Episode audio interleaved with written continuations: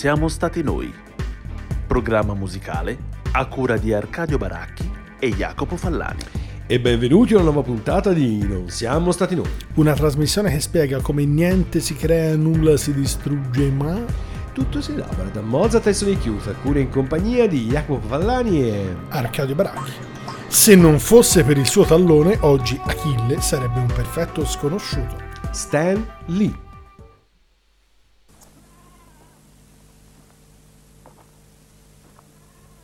Ora nella quarta ora di sonno profondo. È strano che l'Homo sapiens passi tanto tempo in una condizione vulnerabile, alla mercé dei suoi nemici.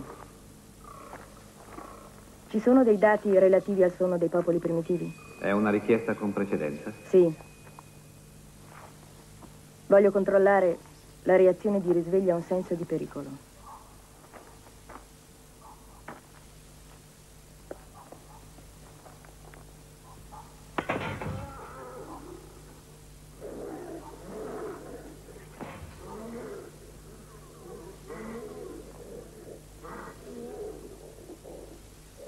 Piace dormire? Sì, Perché? faccio dei bei sogni. che non è il babbo di Bruce Lee, tra l'altro. Esatto. Il famoso fumettista Stan Lee, ma ancora meglio, un estratto da Zardoz del 1974 con Sean Connery e Charlotte Rampling. Brava, Un- lei era lei brava, molto brava. studiato. Ah, Arcadio Ora risco- meno, eh, si vede ora studia meno. Non si possono dire queste cose body shaming, anzi aging shaming. Eh, Arcadio ha riscoperto insomma la Rampling di qualche anno fa, un film che è diventato un culto, come si suol dire, un bel ammasso di concetti trash scientifici e mitologici, tutto questo per dire che questa puntata non siamo stati noi è proprio dedicata alla mitologia e forse anche un po' all'epica. È chiaramente un settore dal quale sia la, la parte musicale di Arcadio sia la mia ha preso a piene mani. Il miracolo è che siamo riusciti a mettere insieme una scaletta che esclude le cose forse più mm, immediatamente che vengono più in mente con, quando si parla di mitologia e musica, tipo tutti i vari gruppi del black metal norvegese, eccetera. Faremo un po' lo slalom fra la classica mitologia eh, greco-romana e anche qualche mito del nord Europa. Ma cominciamo da uno dei miti forse più filosoficamente interessanti. Il collegamento è un po' strano, in realtà andiamo dal nipote poi al nonno, perché in realtà parto io con Bellerofonte e il Fallani dovrebbe andare con Sisifo. E Bellerofonte in realtà mi è venuto in mente perché poi in un film, eh, se non mi sbaglio, Tom Cruise è, il, eh, è l'antidoto per un... eh, se non mi sbaglio, è un... Vai, vai, ti sto seguendo. Ok, sto- è per un, un virus che è chimera. Ah, E mi è venuto in mente ora, però insomma in ogni caso. Comunque Bellerofonte in realtà ha una storia un po' articolata come il nonno, ovviamente siamo sempre nell'ambito dei, dei miti e delle leggende. Bellerofonte è praticamente figlio di Glauco e nipote di Sisifo, Sisifo, scusate. Eh, praticamente insomma viene accusato, trova rifugio dal re di Tebe, viene accusato dopo aver ehm, rifiutato praticamente la moglie del re di Tebe, eh, lei lo accusa insomma di, di- di molestie fondamentalmente. Siccome ha chiesto asilo è stato accolto, il re non, non vuole ucciderlo, viene allontanato e mandato dal padre di lei con una, praticamente una lettera nella quale si dice guarda insomma cerca di farlo fuori te perché a me non è riuscito. In realtà poi alla fine il nonno per la stessa, il padre scusate di lei per la stessa ragione, siccome lo accoglie non, non vuole ovviamente macchiarsi il suo sangue, allora gli dice guarda ho un problemino in giardino, ho la chimera se me la fai fuori. Lui ci riesce e naturalmente insomma entra nel mito e abbiamo scelto un'opera che in realtà è di uno dei personaggi, dei compositori che oggi è un po' dimenticato, ma in realtà nell'ambito del Settecento era soprannominato anche come il divino boemo, incontra Mozart a Bologna ed è una figura nell'ambito operistico italiano particolarmente importante. Stiamo parlando di Josef Myslevicek, spero averlo pronunciato bene. Il eh, Bellerofonte è un'opera in tre atti, eh, noi vi facciamo sentire ovviamente come al solito un piccolo estratto dalla primaria d'opera che fa parte del primo atto, qui con la filarmonica, il coro eh, ceco, l'orchestra di Praga e la direzione di Zoltan Pesco.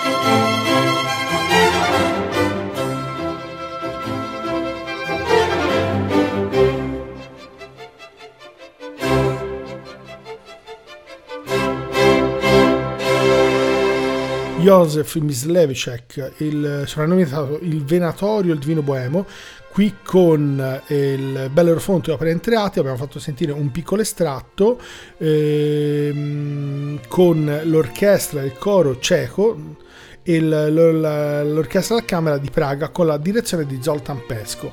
Mi stavo annodando, lo so, però eh, mi stavo annodando. Ce l'hai fatta, ce l'hai fatta. Esatto. Come dicevamo, come avete sentito, insomma, da un punto di vista prettamente musicale, questa piccola opera seria eh, si basa sul mito greco di Bellerofonte. Sembra il suo debutto sia stato al San Carlo di Napoli nel 1767 e fu commissionata praticamente per festeggiare il compleanno del re di Spagna. I temi mitologici sono stati nell'ambito dell'opera lirica, insomma, fondamentali in particolare fino ai primi dell'Ottocento, probabilmente una delle ultime, anche se poi diciamo non mitologia in senso greco, ma sicuramente sempre arie popolari o riferimenti popolari ci sono anche successivamente, pensando a Guillaume Tell di, di Rossini, però abbiamo una semiramide insomma nei primi anni dell'Ottocento di Rossini, mentre nell'ambito di tutto il 6-700 l'opera lirica ha avuto grandissimi temi legati a quella che è la mitologia e cominciano un po' a ridarsi, a diradarsi dalla metà del Settecento con l'avvio poi di quello che è un libretto, scusate, con quello che è una, un'operetta, in realtà poi era un intermezzo, è l'opera La serva padrona dei pergolesi. Il, il, tema di Bellerofonte permette insomma anche un lirismo e una pulizia anche nell'ambito ovviamente proprio strutturale di quest'opera, come avete sentito, eh, sicuramente eh, molto classico, anche perché poi insomma il tipo di abilità compositiva di Miss Livecek è ovviamente molto classica e la struttura si sente ha un, un controllo e una padronanza da un punto di vista anche compositivo che molto si basa su quella che è ovviamente un, uno stile sicuramente fortemente operistico per cui questa linearità d'aria e questa melodicità ovviamente sono elemento essenziale e principale di questo compositore. E restiamo appunto in questo rapporto di parentela fra Bellerofonte e il suo avo eh, diciamo più illustre appunto Sisifo per approdare niente po' di meno che ai Pink Floyd. L'album Amagamma che rimane comunque uno dei loro classici anche se forse uno dei loro più misconosciuti quindi è uno di quei dischi che viene eh, come dire sempre citato più che altro come titolo, come parte di una grande discografia, ma forse non fra i più conosciuti dal punto di vista proprio musicale, eh, vede appunto Richard Wright, che dei Pink Floyd era ovviamente il tasterista, protagonista, autore assoluto di questo Sisifo parte 1-4, cioè una lunga composizione divisa idealmente in quattro parti, affidata proprio a Richard Wright. Eh, l'idea dietro a Magam è quella che ognuno dei quattro musicisti si concentrasse su una specifica composizione e eh, appunto Wright che forse è eh, nel gruppo quello con la maggiore ascendenza proprio di carattere progressive e in qualche modo anche rock jazz si concede forse l'episodio più maniloquente del disco. Tanto è vero che lui stesso avrà modo di reetichettare questa sua composizione come pretenziosa. Ora, al di là, diciamo, della crudeltà postuma di Wright verso il suo stesso lavoro, noi ci limitiamo a farvi ascoltare, penso, la parte 1, ma potrebbe esserci anche un po' di parte 2, dipende da quanto il tempo potrà concederci. Ed è curioso come effettivamente ehm, nello scostamento, appunto, nella suggestione tipica che eh, dell'utilizzo del materiale appunto mitologico dentro grande, eh, il grande calderone del rock, qui veramente il mito di Sisifo si perda a tutt'al più nella suggestione, ma siamo già generosi. Ce l'andiamo ad ascoltare con questo Sisyphus Part 1 e maybe Part 2 Pink Floyd.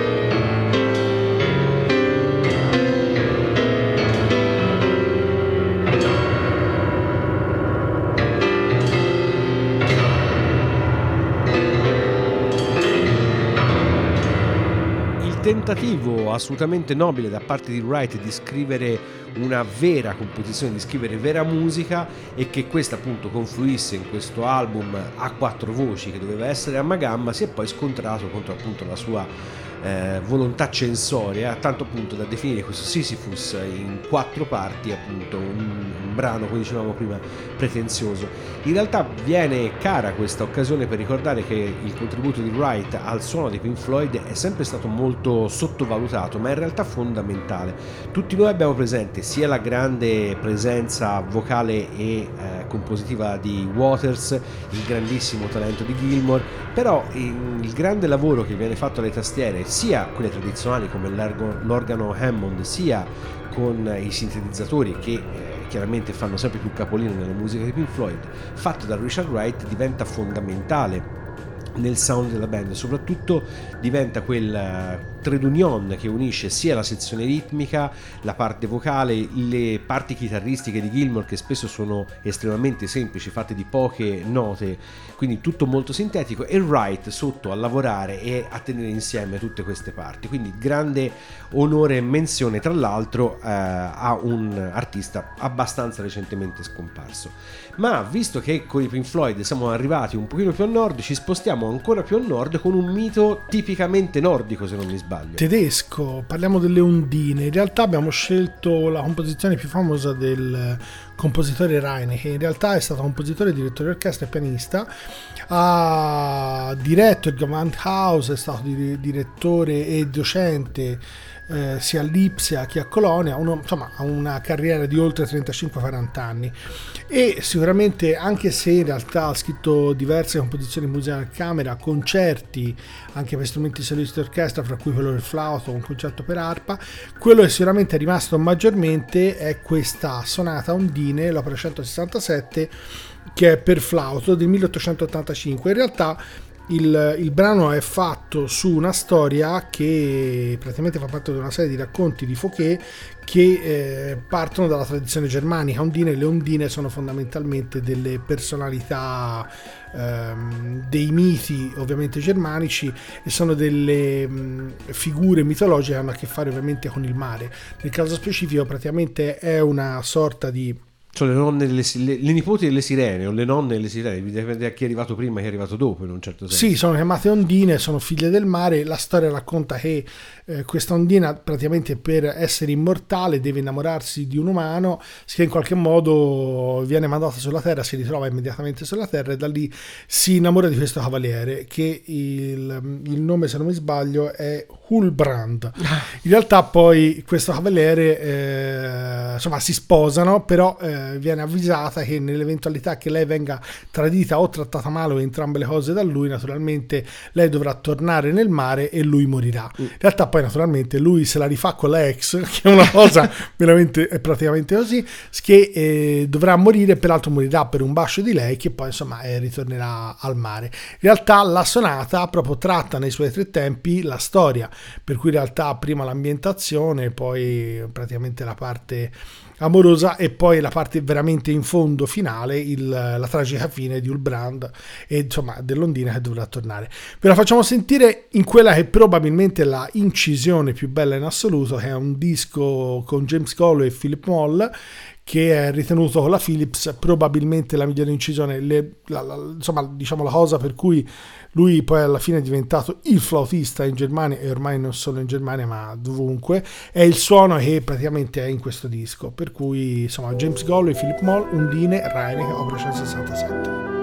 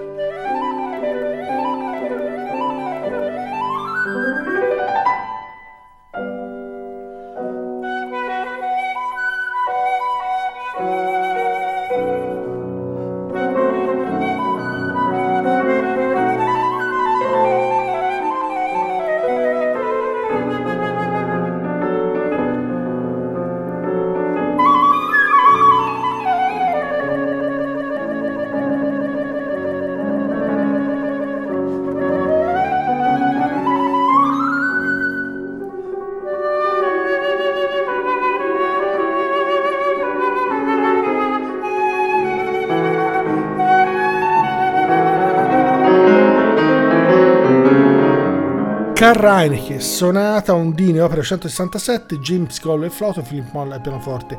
Questo disco è molto famoso insomma, nell'ambito flautistico perché insomma, diciamo che probabilmente insomma, sull'idea del suono di Gollo e che ha determinato un cambio da un punto di vista qualitativo nell'idea del suono, questa sonata è centrale ed è praticamente, non so se proprio poi in capo a Goloi è diventata il brano più conosciuto della produzione di Reinecke, anche perché in realtà insomma, la produzione di Reinecke è piuttosto vasta, ci sono anche opere, altre composizioni cameristiche, composizioni orchestrali e concerti per strumento solista e orchestra, ma questa in realtà poi alla fine insomma, ha segnato riferimento fondamentale.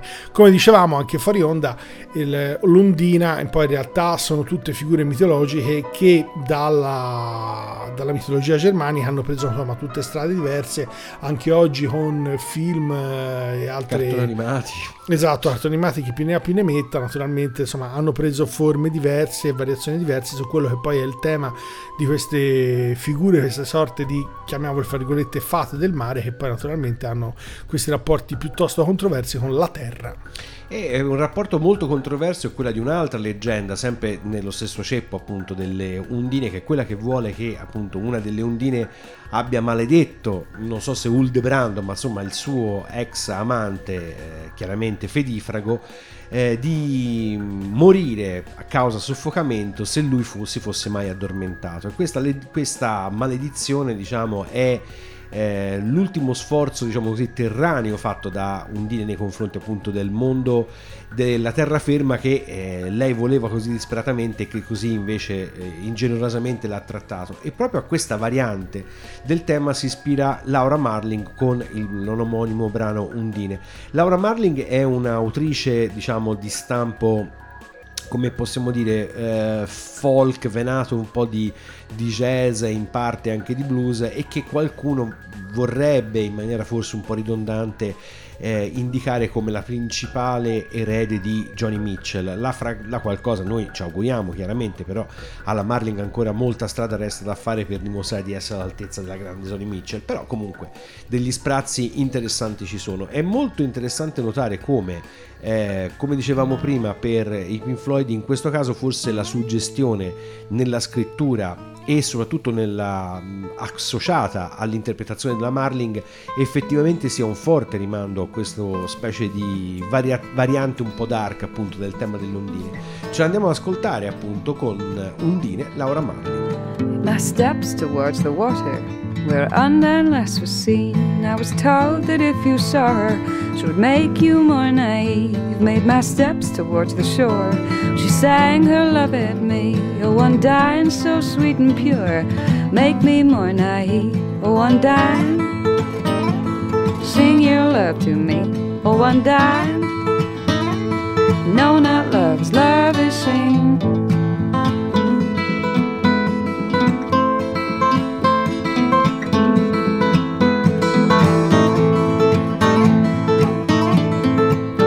The ropes around my wrist, and the tide pulled at her hair, pulling her away from me and me away from there. Yes, the water tried to take her, tried to make poor Undine high, but she fought herself against it.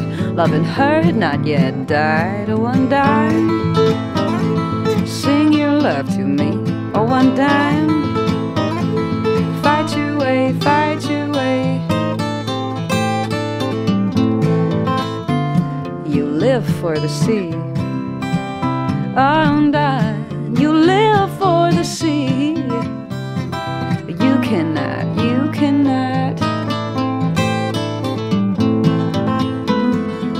What's going on in there? What's going on in there? Let me in. It was cold there in December so I took my coat and left, left undying by the embers. That's all our fire had left, left undying by the shore. When she sang her love at me, oh, undine so sweet and pure. No, not love's love is seen. You live for the sea, undine. You live for the sea.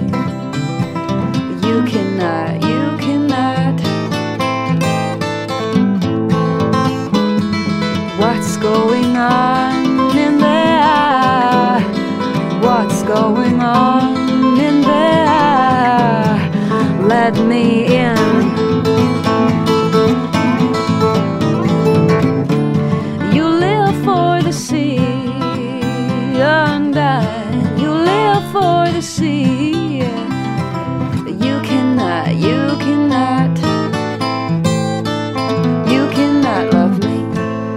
L'album del 2013 Once I Was an Eagle, un tempo ero una aquila, che non è proprio un tema di mare, ma volendolo potrebbe anche essere, appunto Undine Laura Marling. Come dicevamo, qualcuno indica nella Marling addirittura l'erede di Johnny Mitchell, il tempo ci dirà quanto eh, questo sia vero, però è curioso come il tema delle undine in realtà abbia giocato un ruolo appunto di suggestione anche in tanti altri materiali probabilmente perché in qualche modo rimanda anche se in tema forse più dark al notissimo invece tema delle sirene che pur essendo dei personaggi niente affatto confortanti però nell'immaginario collettivo si sono stagliati come figure quasi positive partendo appunto dalla sirenetta di Andersen e Walt Disney. Una citazione fra tutte quella di First of Fifth dei ehm, dei Genesis, scusate, che avranno presente in England by the Pound ovviamente e che appunto fa riferimento proprio al rapporto fra il mito delle undine e quello delle più eh, famose e omeriche sirene. Ma restando appunto in ambito non tanto mitologia ma appunto epica, ci spostiamo da questo vago eh, riferimento odisseo per arrivare alla figura mitologica di Achille. Abbiamo scelto una Achille in Shiro che in realtà è su un libretto di Metastasio ha visto la prima ehm, rappresentazione su musica di Caldara. Antonio Caldara che oggi sembra un po' dimenticato, ma in realtà è una delle figure più importanti a cavallo fra 6 e 700. Probabilmente eh, vice maestro di cappella a Vienna nel periodo in cui il maestro di cappella principale era Fuchs. Uh, ha una produzione abbastanza spaventosa proprio da un punto di vista anche di quantità e di corpo e è rimasto fondamentalmente per la musica cameristica anche se in realtà la sua produzione teatrale è stata enorme si parla di un 78 opere. Lo stile drammatico i riferimenti anche culturali che lui ha avuto eh, di Venezia di nascita anche di studi poi ha proseguito la sua attività a Mantova per trasferirsi piuttosto giovane prima di 40 anni in Spagna poi dopodiché è entrato nell'ambito insomma, del, delle corti europee, in particolare poi si è stabilito a Vienna e questa è l'attività principale che lo ha visto insomma, come compositore. Ha prodotto queste 78 opere definite spesso e volentieri un po' con uno stile un pochino sovraccario, leggermente pesante, per cui insomma è meno ricordato in quest'ambito ma soprattutto per la musica strumentale poi in realtà noi abbiamo scelto proprio di Antonio Caldara questo Achille Shiro che su questo libretto metastasio riporta ovviamente quella che è la figura, eh, la figura di Achille con tutte quelle che sono ovviamente le, eh, gli elementi tipici della trama di Achille e della, della mitologia del, del, personaggio. Achille in Shiro, se un core anno di eh, qui con Filippi Jaroschi alla voce, quest'opera, eh, quest'opera un'area tratta da Antonio Caldara dall'Achille in Shiro con l'orchestra Concerto Coln eh, un disco dell'Erato.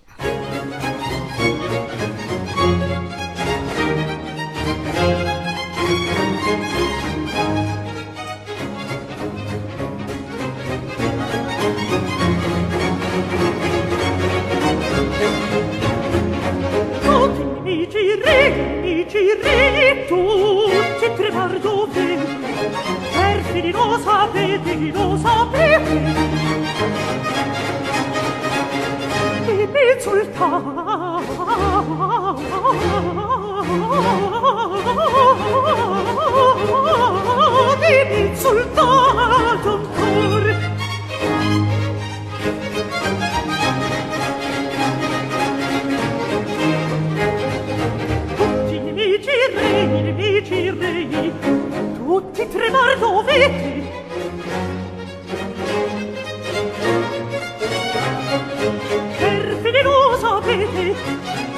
venenosa, venenosa, venenosa, venenosa, venenosa, venenosa,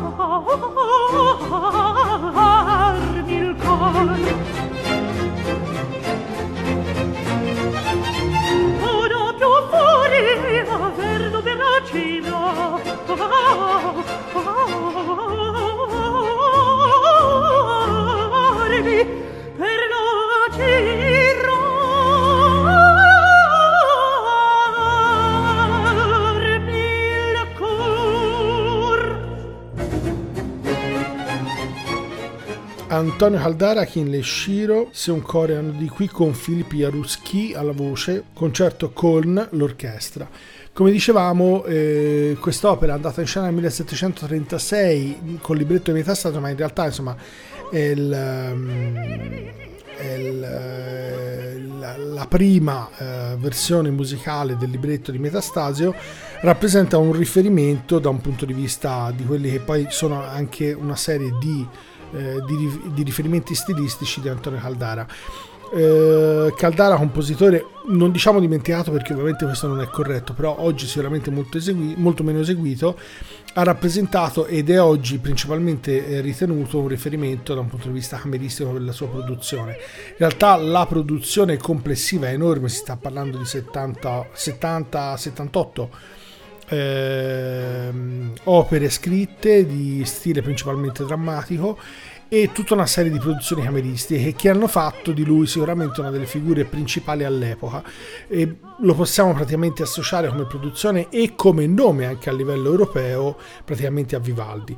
La- I riferimenti sono in particolare all'ambito madrigalistico di Monteverdi e Cavalli e a- in parte a quella che è la parte strumentale tipicamente seicentesca di Corelli e sono tutti elementi che nell'ambito della sua produzione anche insomma sonora abbiamo sentito sono riferimenti piuttosto forti che nell'ambito cameristico gli hanno dato sicuramente un- uno smalto uno spessore molto ampio però nell'ambito operistico sono spesso eh, ritenuti un po' elementi che hanno appesantito la sua produzione. Come dicevamo, la figura di Achille è quella che poi alla fine è trattata in quelli che sono gli elementi principali della, della sua mitologia, per cui anche se l'operazione è stata quella di raccolta un po' di quelle che sono le, le- le- le esperienze, le avventure di Achille, il riferimento spesso ovviamente alla alla trama era una struttura di massima per potersi poi cimentare in quella che era ovviamente un, un intrattenimento forte fra il passaggio fra arie e le parti recitative che portavano avanti la struttura di trama che serviva fondamentalmente per, per intrattenere il pubblico dell'epoca. E restiamo sempre in ambito appunto della figura di Achille e in un certo senso anche di musica un po' carica perché con i Gang of Youth restiamo proprio nell'ambito della musica appunto come dire mh, non certo parca diciamo di trucchi e di emozioni per così dire. Gang of Youth sono un gruppo australiano che in questi ultimi anni ha acquisito una certa visibilità nell'ambito diciamo così della scena emo e di, tut- di questa scena eh, rappresenta in qualche modo sia i pregi che i difetti, una grande urgenza comunicativa e soprattutto nella parte difetti ovviamente grande, eh, un grande dispendio di mezzi, diciamo così. Non sono gruppi di solito abituati a fare, mh, come dire, economia delle proprie emozioni. Questo per dire che tendono ad essere sempre tutti un po' ruffianelli e in questo Achilles Come Down, che brano Brano che parte da una suggestione mh, anche se vogliamo divertente, forse ironica, racconta un episodio visto dal punto di vista di Patroclo nel quale Achille per dimostrare quanto fosse forte eh, si, si issa diciamo su un tetto e minaccia di saltare giù restando assolutamente illeso. Patroclo che non è troppo convinto che questo eh, possa realmente succedere cerca di convincere Achille a semplicemente a scendere giù da questo tetto e evitare di sfracellarsi al suolo. Questo che appunto sembra un episodio quasi eh, ironico viene trasformato dai Gang of Youth con questo aiuto di questo ar- quartetto d'archi diciamo sicuramente artificiale in un episodio dalle tinte un po' fosche per così dire dire. Eh, non è nell'ambito appunto della suggestione poetica che eh, riguardava prima la Marling, siamo più nell'ambito del cercare di suggerire sentimenti sempre un po' drammatici e sopra le righe a chi ascolta questo genere musicale. Comunque, senza voler eh, insistere troppo in perfidie forse non del tutto ben riposte, ce l'andiamo ad ascoltare con questo Achilles Came Down Gang of Youths. Achilles, Achilles, Achilles, come down, won't you get off, get off the roof? You're scaring us and all of us. Some of us love you, Achilles. It's not much, but there's proof. You crazy ass cosmonaut, remember your virtue. Redemption lies plainly and true. Just humor us, Achilles. Achilles, come down, won't you get above, get off the roof? Je vois que beaucoup de gens meurent parce qu'ils estiment que la vie ne vaut pas la peine d'être vécue. Se font paradoxalement tuer les idées, les illusions qui leur donnent une raison de vivre. Raison de vivre est en même temps une excellente raison de mourir. Achilles, Achilles, Achilles, come down, won't you get up off, get up off the roof? The self is not so weightless, nor whole and unbroken. Remember the pact of our youth. Where you go, I'm going. So jumping, I'm jumping, since there is no me without you. Soldier on Achilles, Achilles, come down, won't you get up off, get up off the roof? Loathe the way they light candles in Rome, but love the sweet air of the voltage. Hurt and grieve, but don't suffer alone. Engage with the pain as a motive. Today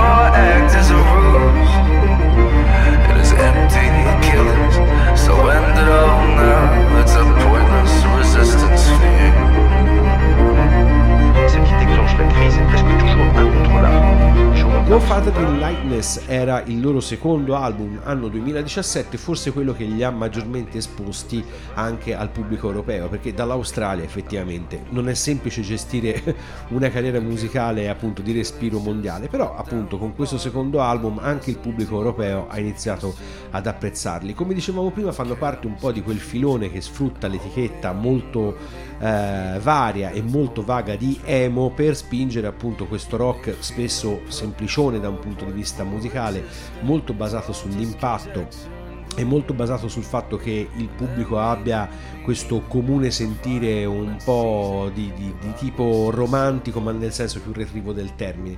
E questo brano tutto sommato ci fa capire bene quale sia l'intenzione eh, musicale della band. La capacità autoriale di David Lopep che è chitarra il, il principale autore della band nonché appunto la sua voce solista in realtà non sarebbe malaccia ecco bast- basterebbe cercare ogni tanto di uscire da tutta una serie di cliché che invece sembrano abbastanza pesare sul sound della band. E chiudiamo quest'ultima tranche di questa puntata dedicata alla mitologia con un personaggio che appunto viene dal mito, viene dall'epoca e forse è uno dei più interessanti sui quali speculare ad ampio spettro. Abbiamo scelto un compositore che poi in realtà è per noi fiorentino d'adozione, ma in realtà insomma l'abbiamo sempre considerato fiorentino. Si E parla basta, di esatto. Luigi Dalla Piccola, in realtà croato di origine istriana. eh, da Pisino, poi in realtà insomma nato prima della prima guerra mondiale nel 4 e in realtà poi si trasferì con la famiglia a Grazia, poi rintol- ritornò nel suo paese per eh, insomma terminare gli studi e poi definitivamente insomma una volta venuto a contatto col mondo musicale in maniera più stretta, si trasferì a Firenze per proseguire i suoi studi, che finì con Frazzi. Peraltro, insomma, tutte figure che insomma, per noi che siamo, abbiamo fatto i nostri studi a Firenze sono piuttosto conosciute. E peraltro sembra che insomma, il, il testo che maggiormente lo abbia interessato, per cui è stato uno dei primi compositori italiani a dedicarsi alla dodicafonia, è stato il manuale d'armonia di Schoenberg, che diciamo c'ha, per noi ha qualche vago ricordo. Sì, no, qualche cosina. Esatto, qualcosina insomma Qualche c'è rimasta pomeriggio. calca- esatto. E abbiamo scelto l'Ulisse anche perché eh, opera terminata nel 66 ma che ha, avu- ha avuto una gestione lunghissima, è partita negli anni 30, praticamente stiamo parlando di una gestione di quasi 30 anni, l'opera principale della produzione dalla Piccoliana. E diciamo che per lui la figura fondamentalmente si intersa con questa ricerca essenziale che è legata a lui stesso alla sua vita, cioè alla ricerca di quella che è insomma l'essenza e il significato della vita stessa, per cui per dalla piccola l'opera in sé ha rappresentato proprio un, un percorso che al contempo stesso era percorso, eh, sentiero, tratto ma anche arrivo, per cui alla fine insomma l'opera in sé per sé ha avuto un peso specifico gigantesco. Vi lasciamo con ovviamente eh, un piccolissimo estratto della parte iniziale del prologo dell'Ulisse di Luigi Dalla Piccola con eh, una mm, produzione che vede il coro e l'orchestra della Deutsche Oper di Berlino diretti da Lorin Masel e il direttore è Walter Hagen-Groll.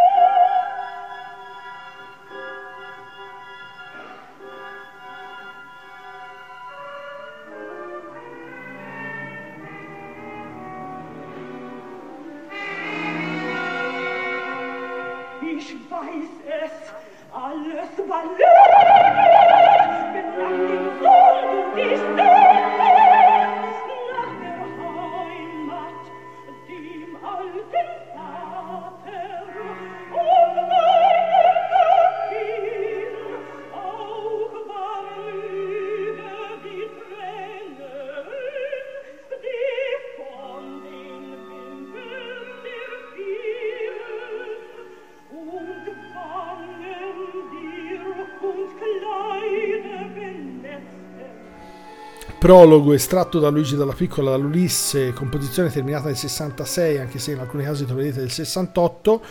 E il- qui eseguita col coro dell'orchestra della Deutsche Oper di Berlino diretti da Lorin Maser, direttore del coro Walter Hagen-Groll. Come dicevamo, quest'opera rappresenta nell'ambito della produzione dalla Piccolana sicuramente l'elemento centrale di tutta la sua produzione e un percorso fondamentale. Spesso e volentieri eh, diciamo gli studi dalla piccola si sono incrociati con quella della figura di Schoenberg e con la dodecafonia, come dicevamo, è stato forse il primo compositore italiano a cimentarsi nell'utilizzo del sistema dodecafonico. Il- la parte di ricerca è, estremamente forte se considerate non tanto quando il- diciamo, l'opera è stata conclusa cioè negli anni 60, ma immaginate quando l'operazione di scrittura è cominciata, insomma è un'opera sicuramente se avesse finito con eh, qualche decennio di anticipo, anche perché poi la scrittura sicuramente avrà subito delle modifiche, però fondamentalmente insomma le idee, i tratti, gli elementi essenziali erano partiti negli anni 30, sarebbe stata sicuramente un'avanguardia estremamente in anticipo rispetto ai tempi, perché poi insomma nel quadro della fine degli anni 60, primi 70, il tipo di scrittura non era sdoganata perché praticamente non lo è neanche oggi per certi aspetti, però sicuramente insomma era già più accettata in un clima eh, di ricerca, un clima culturale che all'epoca era veramente molto ampio e molto interessante. La figura di Ulisse è sicuramente trattata con delle scene che alla fine, eh, come dire, oscillano fra una struttura che porta avanti a un lirismo che in qualche modo si, si concentra, ma l'elemento centrale è proprio il fatto che eh, Ulisse rappresenta ovviamente dalla piccola stessa nel suo tentativo di interrogarsi su qual è il significato di fondo della vita in sé per sé. E in un certo senso ci allontaniamo, certo, musicalmente dalle speculazioni di eh, Dalla Piccola, ma restiamo forse ancora di più in ambito speculazione poetica con la collaborazione fra Lucio Dalla e Roberto Roversi, poeta anch'essi di base, di base bolognese, al centro questa collaborazione di un grande album di Lucio Dalla, Anidride Solforosa. Dentro questo album è appunto contenuto Ulisse coperto di sale che già dall'inizio, eh, proprio dai primissimi versi della canzone, si capisce quanto la- il personaggio di Ulisse sia accolto nella sua essenza poetica attraverso proprio le parole di Roversi. Quindi in questo caso non è neanche una suggestione, ma è proprio un tentativo di trasporre nel formato di una canzone che resta comunque una canzone pop con la sua lunghezza, diciamo standard, il tentativo di eh, rappresentare per immagine una figura centrale e soprattutto molto interessante dal punto di vista della speculazione che nel caso di Roversi molto probabilmente è già anche di carattere eh, psicologico e psicoanalitico appunto attraverso una serie di immagini molto potenti che il Lucio Dalla ancora in formissima diciamo così negli anni eh, 70 anzi pre- precisamente nel 1975 rappresenta anche con grande eh, potenza lirica come era tipico appunto del Lucio Dalla di quegli anni. Ce l'andiamo ad ascoltare quindi questo Ulisse ricoperto di sale Lucio Dalla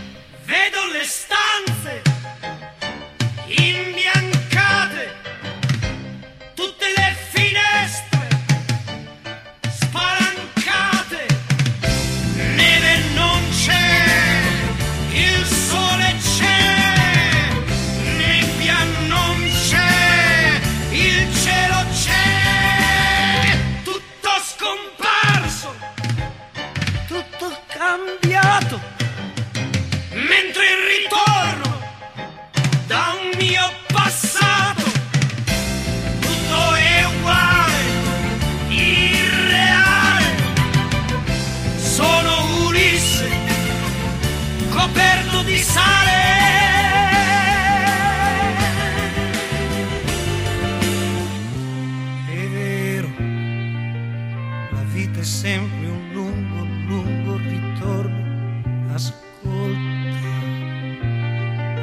paura dei sentimenti. E allora guarda, io sono qui, ho aperto adagio adagio con la chiave, come un tempo. Ho lasciato la valigia sulla porta, ho lasciato la valigia sulla porta, ho guardato intorno prima di chiamare, chiamare, non ho paura. Ti dico sono tornato per trovare, trovare come una volta dentro questa casa la mia forza. Come Ulisse che torna dal mare come Ulisse che torna dal mare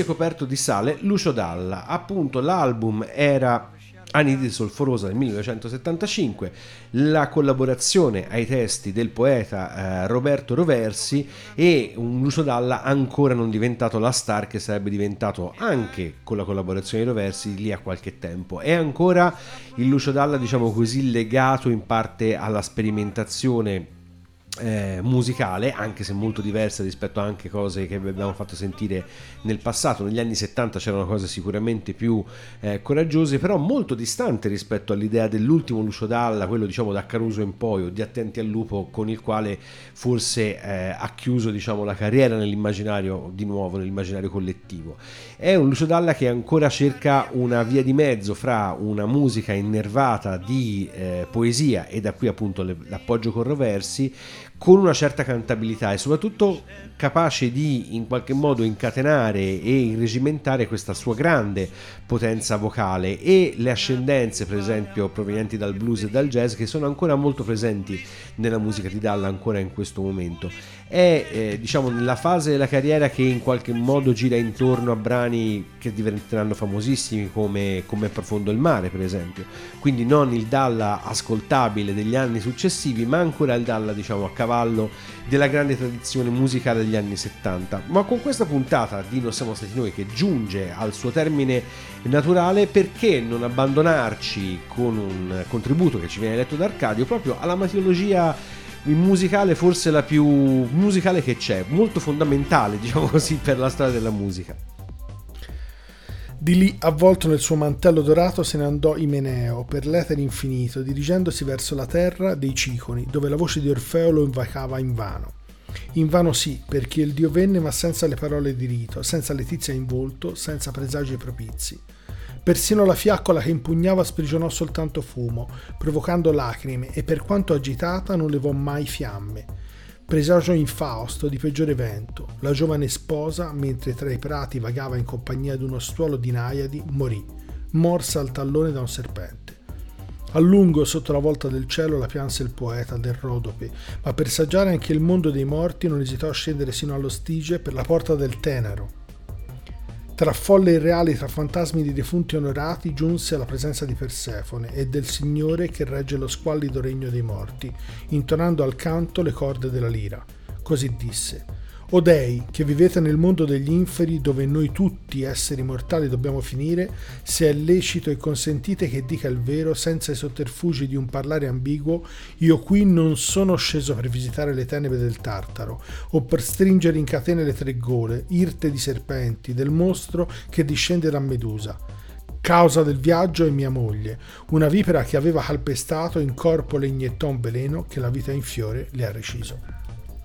Il mito di Orfeo e Euridice che per la storia della musica è La prima, il primo libretto d'opera della prima opera. Oh, le basi Quella delle importante, basi. poi in realtà non è esattamente così, ma facciamo così. E vogliamo dire che senso- da Fiorentini era ancora più pesante come, come- perché non era fatta a Firenze la prima volta, no, non era questo. No, però la Camerata dei cantonata. Bardi è quella che inizia, quella che è ovviamente la, la tradizione del, con riferimento platonico ad un'idea di, insomma, di un recitar cantando, per cui riferimenti a quella che è una sorta di idea di ricreare una, una Grecia culturale ormai perduta e sarebbe nata insomma in questa camerata dei Bardi a Firenze. I famosi greci di Firenze, che non sono proprio questi, ma insomma. Bene, questa puntata dove siamo stati noi dedicata alla mitologia è giunta al suo termine. Vi lasciamo con Elio le storie tese e Mio cugino? mio cugino come nuova mitologia, diciamo Esatto. così, come mito che si invera, per così dire. Per questa Ho puntata visto una senza reggipetto. esatto, mio cugino levato il casco e si è aperta la testa, Esatto. una serie di miti, diciamo così. Per questa puntata ne siamo stati noi e tutto, vi salutano Jacopo Fallani e Arcadio Baracchi e ricordate che se quello avete ascoltato questa volta vi fosse sembrato particolarmente strano, è tutta colpa del tallone dei figli. Mi ha detto mio cugino che una volta si è schiattato con la moto. Mio cugino, mio cugino, Mi ha detto mio cugino che poi si è tolto il casco e si è aperta la testa. Mio cugino, mio cugino, Mio cugino si è tolto il casco. Mio cugino si è aperta la testa. Mi ha detto mio cugino che una volta in spiaggia ha trovato un cane invece era un topo. mio cugino, mio cugino, Mi ha detto mio cugino che una volta è stato a letto con una che poi gli ha scritto sullo specchio benvenuto nell'Aids. Mio cugino, dopo cane. E mio cugino benvenuto nell'Aids. Mio cugino, mio cugino. Mio cugino è ricercato. amico di tutti, Mio cugino ha fatto questo e quello. Mio cugino mi protegge quando vengono a picchiarmi. Perché chiamo mio cugino. Anzi,